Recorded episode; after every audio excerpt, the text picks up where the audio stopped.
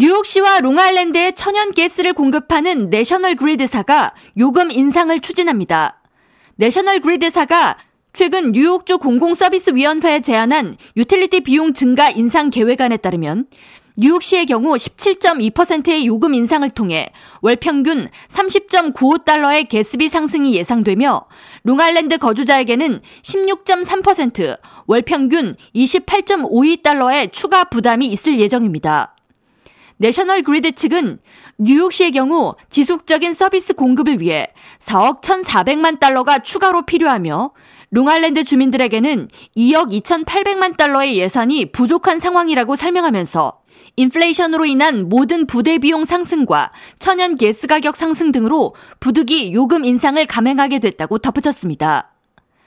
해당 계획안이 승인될 경우 200만 명의 주민들이 인상된 요금 고지서를 받게 되며 요금 적용은 내년 4월 1일부터 시행됩니다. 뉴욕주 공공서비스위원회 측은 내셔널 그리드의 제안을 검토한 후에 투표 전 청문회를 통해 요금 인상이 적절한 제안인지 평가할 계획이라고 밝혔습니다.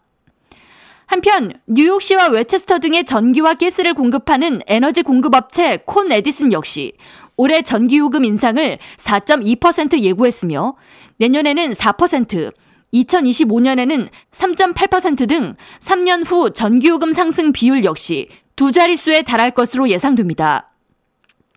콘 에디슨 측은 뉴욕주 공공서비스위원회와 지난 2월 향후 3년간 단계적으로 전기 요금을 올리는 계획안을 잠정 합의했다고 밝혔으며 콘 에디슨사의 게스 비용 역시 향후 3년간 최대 20%를 인상하는 안이 포함됐습니다.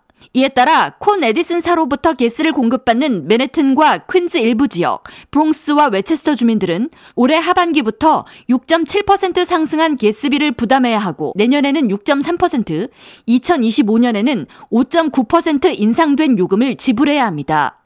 지난해 인플레이션 등을 이유로 유틸리티 공급 업체들의 비용 상승이 일제히 이뤄졌던 만큼 올해와 내년에 걸쳐 추가로 이어지는 전기와 가스 비용 상승은 뉴욕시와 뉴욕 주민들의 경제적 부담을 크게 가중시킬 것으로 우려됩니다.